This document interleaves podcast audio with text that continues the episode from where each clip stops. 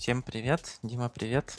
Алеш, привет, всем привет. Это 15 выпуск подкаста «Доброе утро, Индия», в котором мы говорим о жизни в Индии, индийском IT, обычном IT и всяких интересных темах. Ну как, у вас там зима, Индия, Новый год?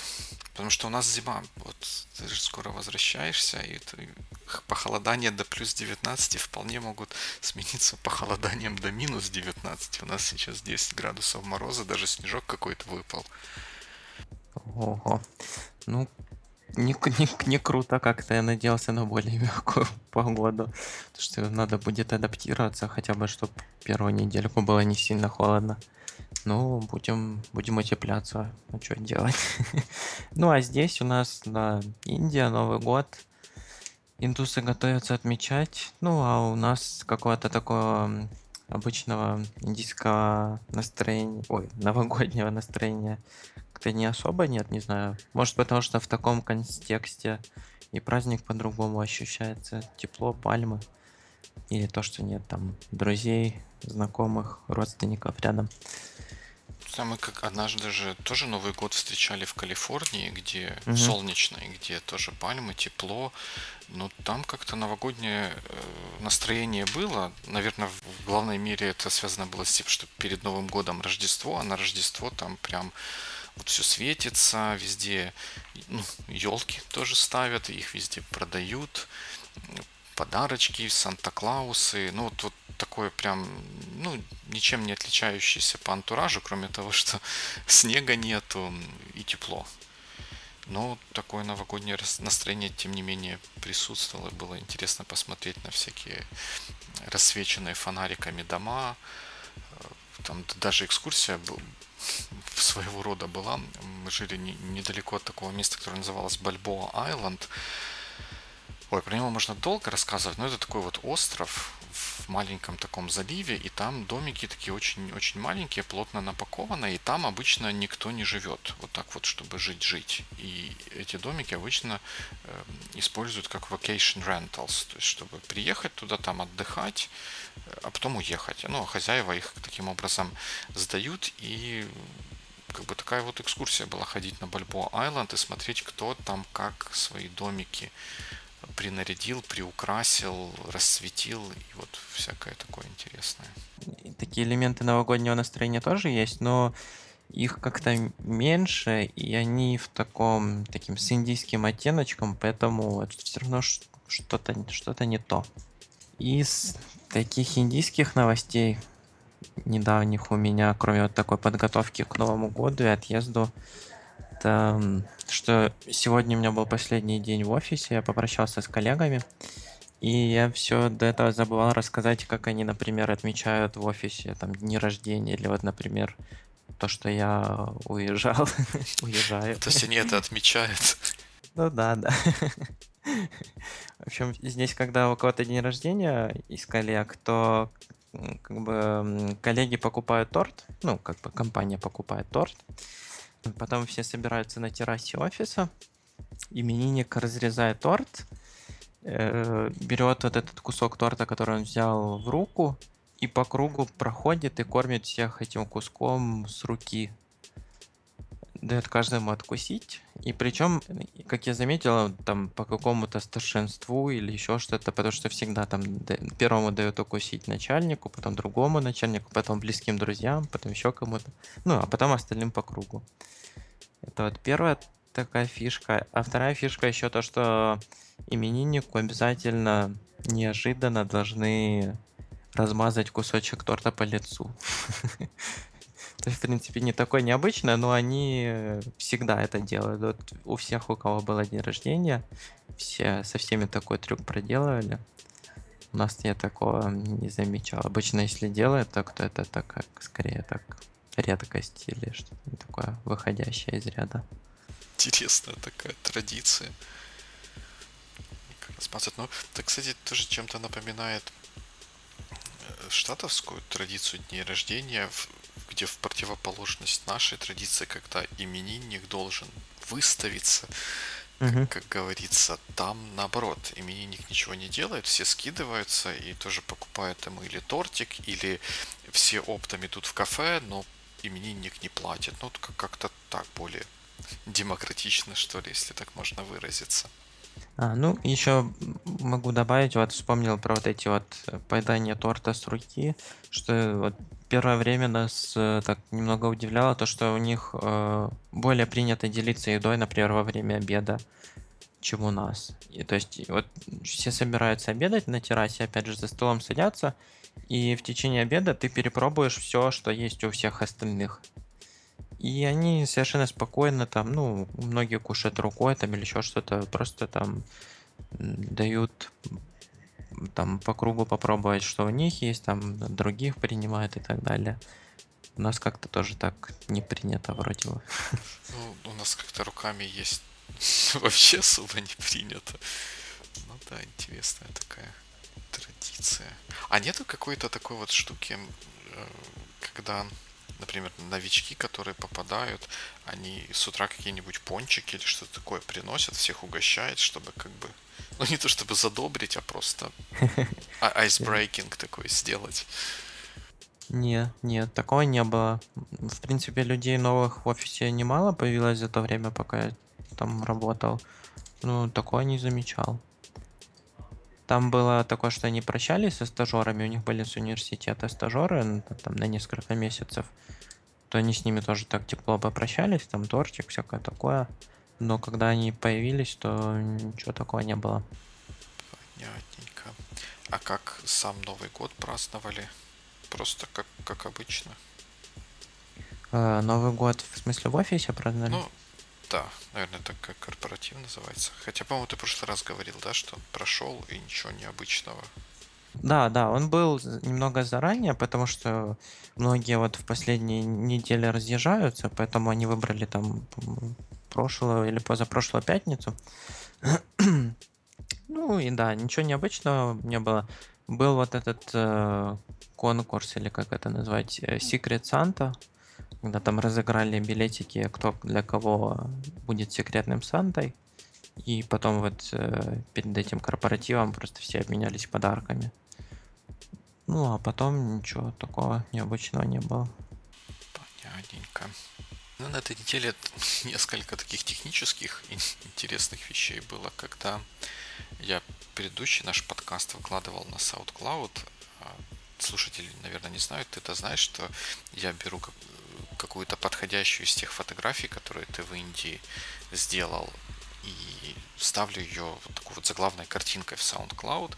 И всегда это работало без проблем. Я брал ту фотографию в том виде, которым ты ее мне давал, загружал на SoundCloud, она обрезалась в квадратный размер, и как бы дальше все, все работало замечательно, но не в этот раз. Я загружаю картинку, она ничего не говорит, дает выбрать вот этот вот квадратик, какой из нее показывать.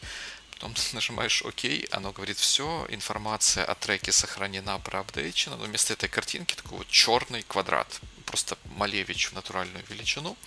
И еще и фон для плеера оно берет как-то из цветов картинки, и поскольку она черная, то и фон такой черный. И я уже и влево приседал, и вправо приседал, и брал другую картинку, аплодил, и, пере, и ту же самую переаплодил. Каждый раз оно говорит, что все замечательно, супер. Ну, никаких ошибок не говорит. Показывает, что проапдейтило в окошке редактирования, показывает картинку, только закрываешь ее, сразу черный, черный квадрат возникает. И вот тут как бы настал один из тех моментов, что ты видишь, что должно работать, оно не работает, и вообще говоря, непонятно, что делать. Потому что причин тому, наверное, может быть много. Может быть, первый раз как-то что-то не сработало, получилась черная картинка, может быть, они как-то ее процессят там, э, в нужные размеры подгоняют или еще что-то свое такое делают. Она не смогла запроцесситься, сгенерировался черный квадрат, и он закэшировался. И теперь пока кэш не очистится, мы будем этот видеть черный квадрат. Или черт знает, что такое. Но тут неприятный момент, когда ты понимаешь, что система работает неправильно, а система, похоже, не понимает, что она делает не то, что надо, и тебе никакой дополнительной информации не дает. И средств, естественно, тоже как-то с ней справиться. Но в итоге я начал читать, что вокруг там написано. Казалось, что оно пишет, что нельзя, файлы должны быть такого-то размера, но не больше 2 мегабайт почему-то. Угу. Я сделал файлик, уже вырезал сам этот квадрат, сделал так, чтобы он был меньше двух мегабайт, и все заработало. Хотя угу. раньше я такие же, ну, точно такие же файлы загружал туда, и все работало. Это вот как бы напомнило мне э, критику, которую в сторону Apple закидывают и всяких Apple продуктов, что они пока работают, все хорошо, удобно, юзабилити на высоте, но если что-то где-то идет не так, то потом средств понять и разобраться, в чем проблема, нет практически никаких. А средств еще, и даже если тебе каким-то чудом удастся разобраться с проблемой, средств потом как-то повлиять на то, что происходит, еще меньше. И это такой интересный урок для тех, кто систему разрабатывает. Я не знаю пока в чем он состоит, но это вот что-то, о чем я потом еще несколько дней размышлял, но каким-то конкретным выводом не пришел. А угу. тебе приходилось с таким когда-нибудь сталкиваться? Ну да, вообще интересный кейс, и, наверное, это проблема многих систем, как ты говоришь. И мне кажется, тут иногда мы сами такие же ошибки делаем, когда, например, ну это про... для меня кажется, это просто вопрос приоритетов. Когда делаешь какую-то систему, то больше сил вкладываешь в те идеальные случаи, которые предусмотрены. И если какие-то ошибки, ты про них... Могут быть какие-то ошибки, но не про все мы их, во-первых, знаем, а во-вторых, не все мы можем как-то хорошо для пользователя обработать или как-то вовремя дать ему знать о том, что что-то пошло не так. Такой, да, интересный момент. Это, что называется, попалка о двух концах. С одной стороны, слишком много контроля и визибилити в то, что происходит пользователю не нужно, ну, как бы зачем ему знать какие-то внутренности системы, которые сугубо нужны и важны только для процесса реализации. А с другой стороны, если где-то что-то идет не так, то какому-то пытливому пользователю они могли бы пригодиться, чтобы справиться со своей проблемой. Угу. Да. Ну и здесь еще тоже вопрос вот такой обратной связи с приложением. Сейчас это так немного размывается. Я вот недавно тоже думал, что там во многих системах теперь автом... сохранение, например, автоматически происходит. И на мобилках тоже самое, так, так же самое происходит. И вот э, на андроиде, у меня андроидный телефон, там вот меня вообще так, так как-то нелогично кажется. Например, заметку какую-то создаешь, и она автоматически сохраняется. Ее сохранять не нужно. Но у них, как бы, чтобы перейти дальше, чтобы типа сохранить заметку, надо нажать стрелочку назад. И это вообще супер неочевидно. Или когда создаешь новый контакт, но тоже там все как бы ты ввел, заполнил, все сохранилось. Но чтобы там дальше куда-то идти, надо нажать, нажать стрелочку назад э, в верхнем левом углу. И это вот, не знаю, меня все время так как-то в неловкое положение ставит. Я такой сижу и думаю, что дальше делать, и часто забываю про то, что оно так работает. Да, тут, если говорить про Android, я, телефон-то у меня iPhone, но я регулярно пользуюсь Nexus планшетом. И тоже вот со времен материал дизайна какие-то такие вот места, где как-то видно, что сделан, сделали как я книжка пишу, чтобы соответствовать гайдлайнам и это не совсем соответствует тем флоу, которые нужно реализовать или через которые тебе нужно пройти. Но это мы можем прям отдельно про это поговорить, если собраться с мыслями, потому что там есть что сказать про материал дизайн. А если вернуться к теме э, фидбэка от приложения, еще один интересный кейс у меня на этой неделе был. Мы на прошлой неделе обсуждали Polymail, про то, что он приложение года, но его как бы нету. Я пошел посмотреть, какие у них новости есть. Может, они пишут, что вот мы стали рассылать инвайты, как бы налетай, э, покупай, используй. Но вместо этого увидел, что они ничего такого массового не пишут. Вместо этого The Next Web про них написал статью, что это вот, в общем, breath of fresh air и всякие, всякие хорошие слова про то, какой классный, замечательный клиент э, для почты. Я думаю, ну вот надо же что-то сделать. И получилось так, что мне удалось призвать силу Твиттера. Я в ответ на их твит, что вот про нас написал этот веб, написал поздравления, а как бы, когда начнете выдавать инвайты? И тут буквально через какое-то несколько десятков минут, может быть, даже, может, просто через несколько минут пришел ответ.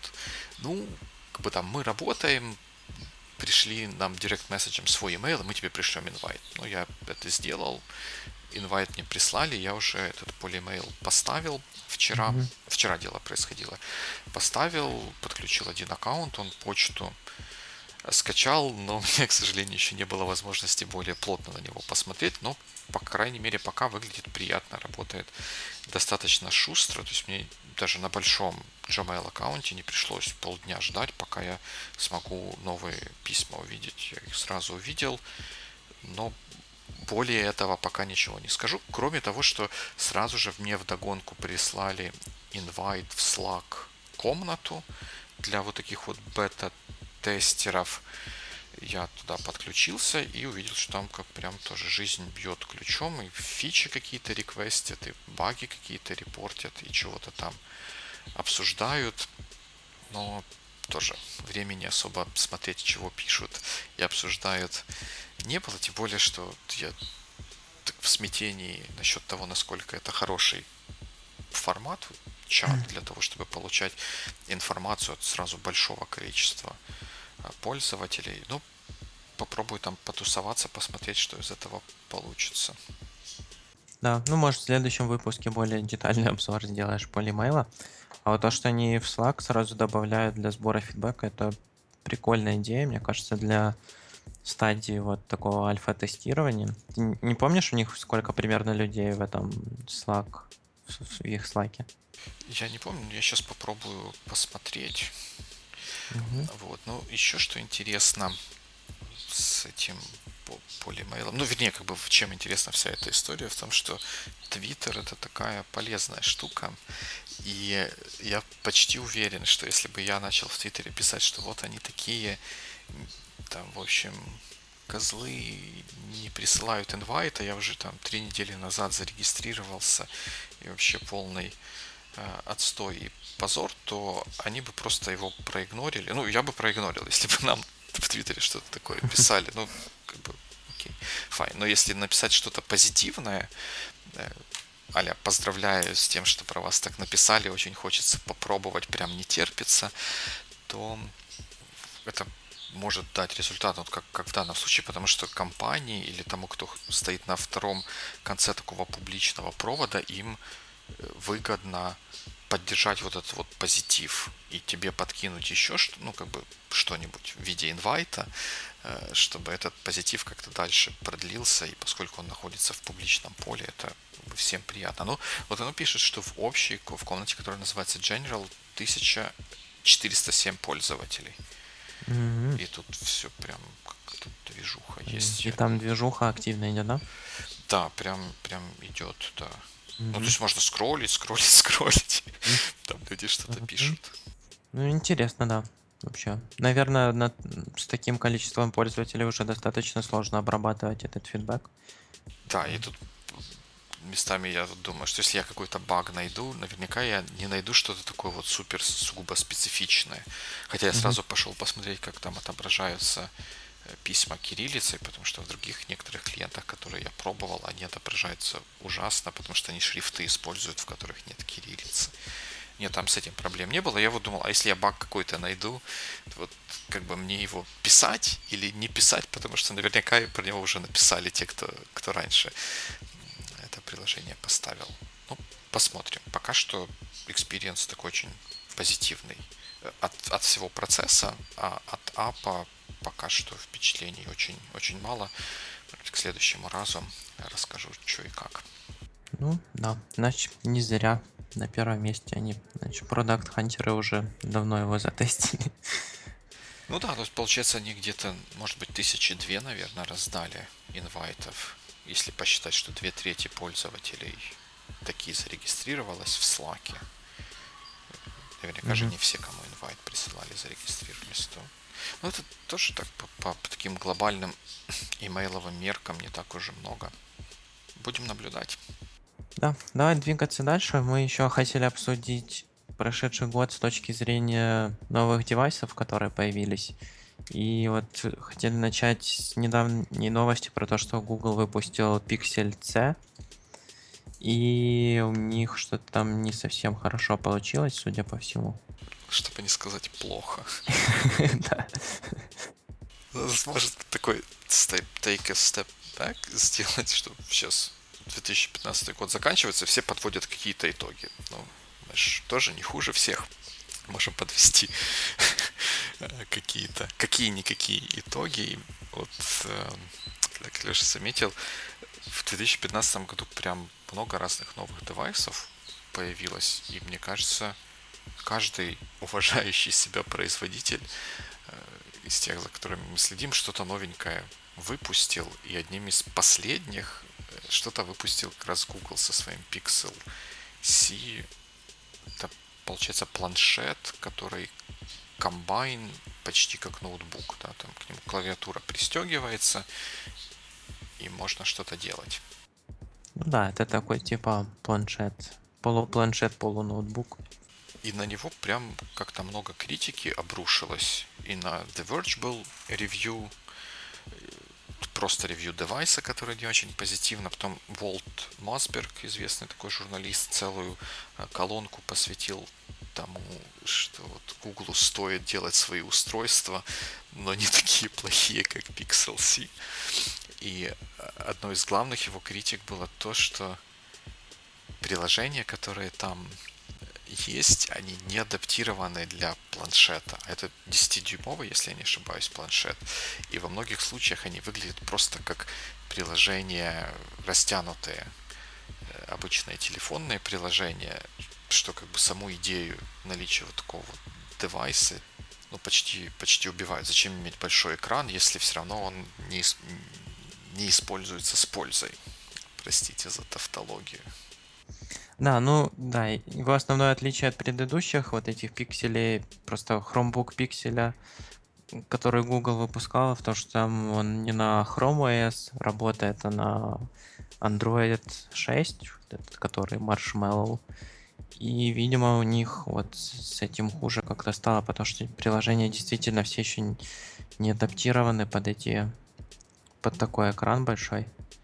И, и учитывая вот те новости, которые мы в предыдущих выпусках обсуждали про то, что они не знают, как там совместить Android и Chrome OS. Вот они, похоже, до сих пор не придумали, как это сделать, чтобы пользователям было хорошо.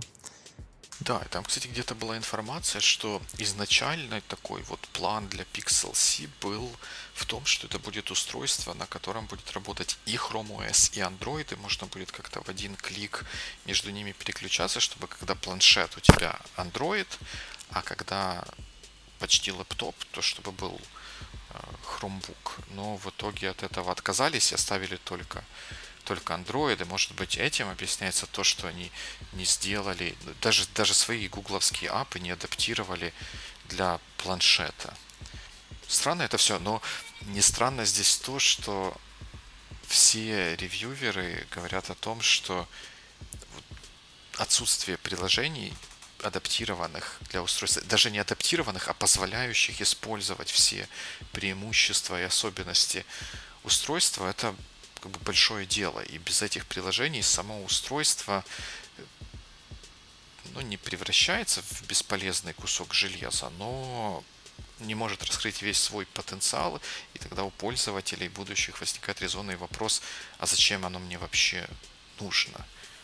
Еще из таких элементов этого анонса, которые меня удивили, было то, что внезапно команда, которая работала над Pixel C, они пришли на Reddit и сделали э, AMA-сессию, и она тоже не, не очень хорошо закончилась, если мягко так сказать. И там даже если сейчас зайти, то там многие вопросы просто удалены, многие вопросы такие, как можно было бы ожидать от пользователя Reddit, да, с всякими подколами и так далее. В общем, не знаю, почему они вдруг решили в таком формате поотвечать на, на вопросы пользователей. По-моему, нетипично совсем. Вот, особенно для угла. И, наверное, в будущем они так не будут делать. В общем, да, как-то все, все вокруг этого Pixel C пошло как-то совсем, совсем не так, потому что кроме жалоб еще на что мне кажется самым важным и показательным в, этом, в этой истории про отсутствие приложений, которые э, раскрывают потенциал устройства, были и жалобы на то, что просто само по себе устройство с точки зрения аппаратного, аппаратной реализации далеко от идеала. Клавиатура, работающая по Bluetooth, эм, не очень надежно работала с этим устройством, какие-то были лаги, так что даже какие-то касания или жесты не регистрировались, и, соответственно, ничего необходимого не происходило. Ну, в общем, как-то как-то не так все пошло. Ну, а вот это вот э, AMA-сессия, ну, это, конечно, да. Тут, это то, про что в Америке говорят went south. То есть просто я не, я не знаю, как это перевести, но это очень точно соответствует тому, что там, что там случилось. Но, естественно, вот этот Pixel C не был последним. Вернее, он был последним, но не единственным устройством, которое э, вышло в этом году. Естественно, все мы помним про Apple iPad, про Apple Watch, который тоже в начале года стал всем доступен. И кажется, что все, всех их с Pixel C объединяет то, что все задаются вопросом, а есть ли что-то, есть ли какой-то софт, есть ли приложение, которое удобно и нужно использовать именно на этом устройстве, тем, чтобы оправдать его покупку. Да, мне кажется, Apple в этом году самые интересные новинки показали. Вот еще не, не просто девайсы, но там такие как бы элементы на сочетание, э, на пересечении железа и софта, вот там Force Touch. И вот тоже, мне кажется, интересная технология, как она на приложение повлияет. У нас остался еще один большой урок Microsoft. Что ты думаешь про их новинки и вообще вот их вот этот новый вектор движения? Ну, Microsoft вообще, вообще молодцы даже на арс-технике недавно, недавно, несколько дней назад появилась статья, что по-английски называется Microsoft now deserves benefit of doubt. Что-то along those lines. То есть раньше, если раньше говорили, что все, Microsoft обречен и все, все плохо, и дальше будет только хуже, то теперь говорят, что как бы есть о чем задуматься, и все, наверное, не так, не так плохо. Конечно, с выходом Windows 10 это, наверное, самый большой их самый важный релиз этого года был. Много всего интересного они сделали. Мне кажется, следующий год будет показательным, насколько то, что они сделали, будет правильным и поможет им двигаться в нужном направлении, как с точки зрения устройств, так и с точки зрения всей вот этой вот платформы и экосистемы. Windows мы, мы все помним, что когда вышла восьмерка, которую продвигали очень, очень агрессивно, все равно большинство пользователей осталось на семерке, потому что они увидели, что восьмерка как бы не совсем то, что им хотелось бы. И вот интересно, насколько высок будет уровень э, перехода на десятую версию системы и то, насколько нужным он будет для тех людей, которые живут в этой экосистеме. Чтобы с восьмеркой все остались на семерке и как бы никаких неудобств от этого не использовали, а, не испытывали. А тут вопрос, испытают ли какие-то повышенные удобства или возможности те, кто перейдут на десятку. И тут опять, мне кажется, важную роль сыграют приложения. Будут ли приложения, которые смогут раскрыть потенциал этой системы так, чтобы пользователи поняли, что им, да, нужно перейти, потому что вот такое, такое, такое на семерке или на старом лаптопе не работает, и нужно, нужно ставить десятку. Но на самом деле, на самом деле, мне кажется, что в этом году для Microsoft это, это было самое важное, самое большое, но самое значимое событие было в том, что они выпустили свои продукты разные под другие платформы, чего они раньше никогда не делали.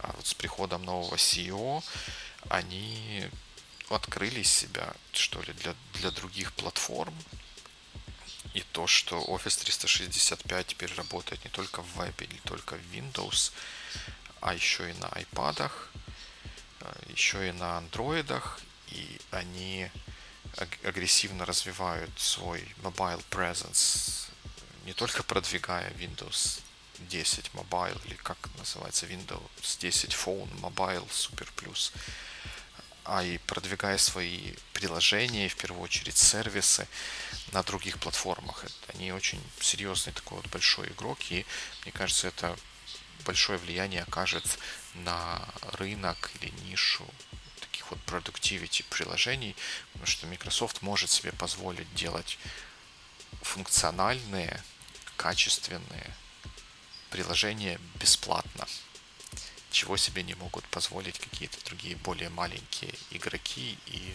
это будет, мне кажется, еще больше всех заставлять думать о том, как э, из своих приложений делать сервисы и генерировать recurring revenue. Да, мне тоже кажется, мне понравилось то, что Microsoft делал в этом году. Мне кажется, у них в итоге что-то должно получиться стоящее.